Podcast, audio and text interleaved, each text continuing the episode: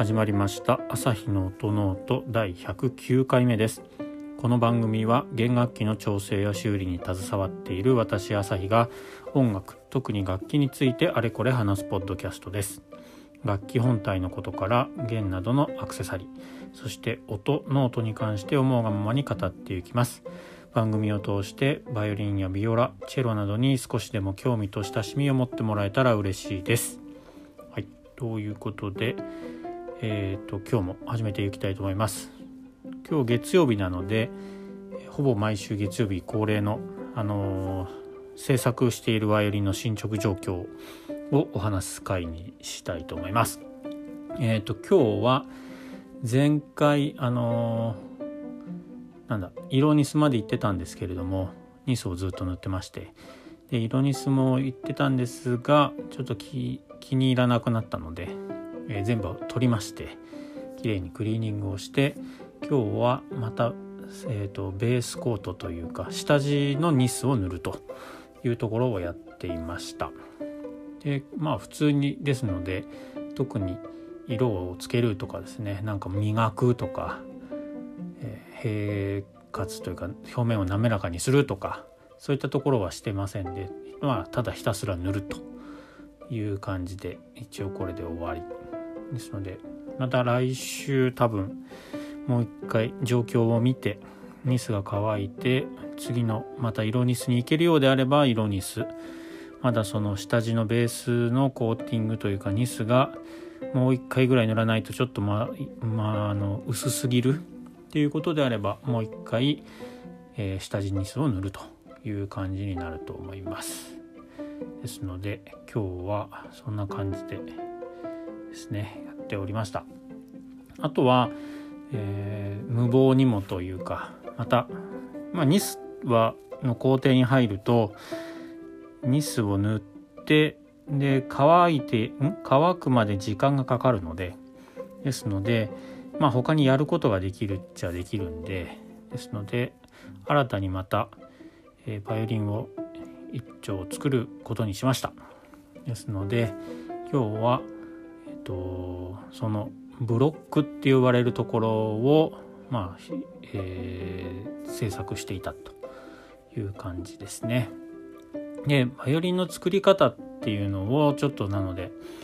もうニスの話は先ほど塗るだけだったんでえバイオリンの作り方について少しだけお話をしてみようかなと思います。もう本当にやり方はもうそれぞれの職人さんがいろいろ研究をしたりとかですね哲学フィロソフィーを持ってやっているのでもう何でしょうね。10万人いれば10万人分のやり方があると思います。10万人もいないかもしれないですけども。で大まかに言うとえーとまあ、内枠方式と外枠方式という、えー、やり方があります。一般的によく見るのは内枠という内枠と外枠の内外はあの内側の内と外側の外という形で枠はまあ型ですね型紙型紙じゃないんですけどそういったものになるとで大体本当内枠で作る人の方がもう断然多いんじゃないかなと思います。で、えー、外枠で作るというとギターとかは結構外枠要は何でしょうね。型に、えーと、クッキーの型にクッキーのなんだ生地を入れてこう焼くとそういう形になるみたいなああいう感じなのが外枠。でギターは結構そういうのを私もよくわかんないですけど画像とかあとは知り合いでもそうやって作ってる人がいるんで外枠のあの方式が多いんじゃないのかなって思います。逆にギターを内枠で作っている人はいるのかな？いるんでしょうね。でもそんな感じです。で内枠方式に関してはあの内側に枠というか型があってそれにうんとなんだ先ほど言ったブロックっていうのとあとは横板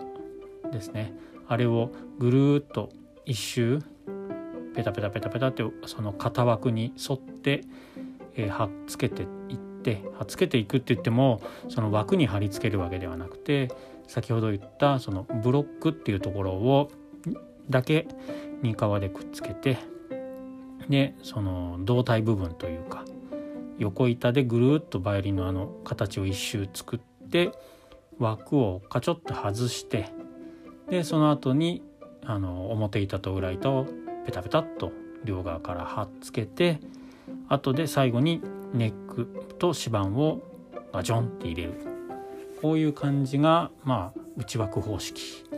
簡単に言うとそんな感じです。ですのでえっ、ー、とその最初にやるのはまあ内枠をデザインするところから入るかもしれないですけどちょちょっとその辺はすっ飛ばしてですね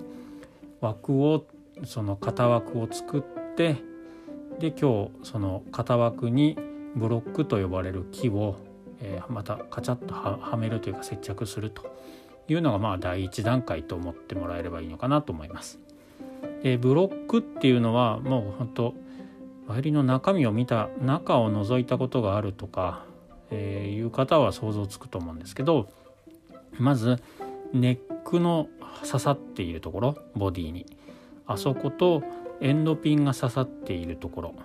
そして、えーと、それぞれのあの尖ったコーナー部分が左右に、えー、2つずつ計4つあると思うんですけどですのでブロックはその部分になんか木が、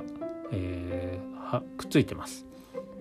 木がくっついてどういうふうに説明したらいいんだろうなまあそんな感じですかね。なので6つ、えーと、木をつけ内側にこうくっつけてまあのりしろみたいな形にする感じですかね。そんな感じでついています。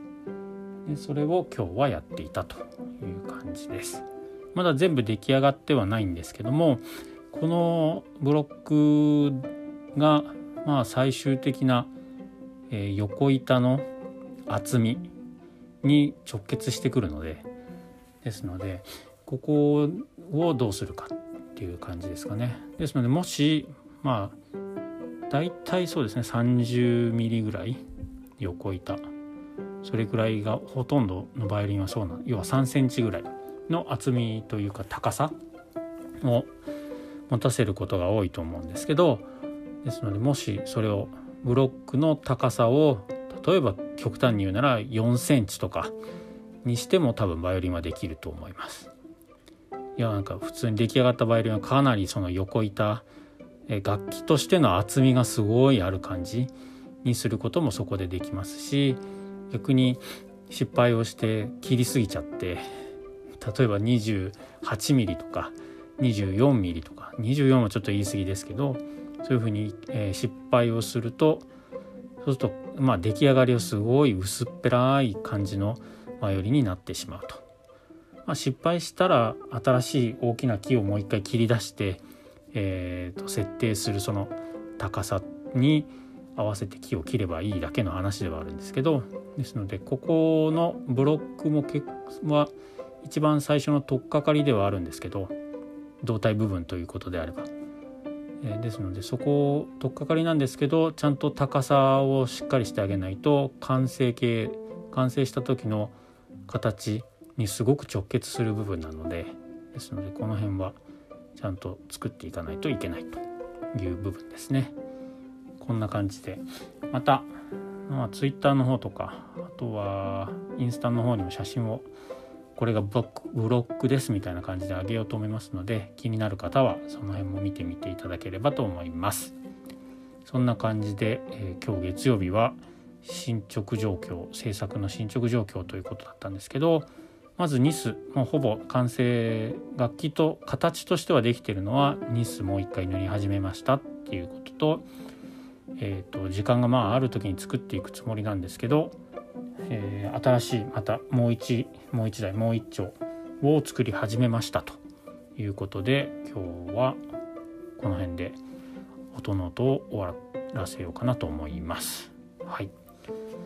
番組を気に入ってくれた方はサブスクライブやフォローどうぞよろしくお願いします。あと先ほども言ってますけども Twitter とか Instagram もやってますのでもし何か質問コメント、えー、リクエストとかあとご指摘とかあればいろいろつぶやいてみてください。それではまた次回の配信でお会いしましょうありがとうございましたさようなら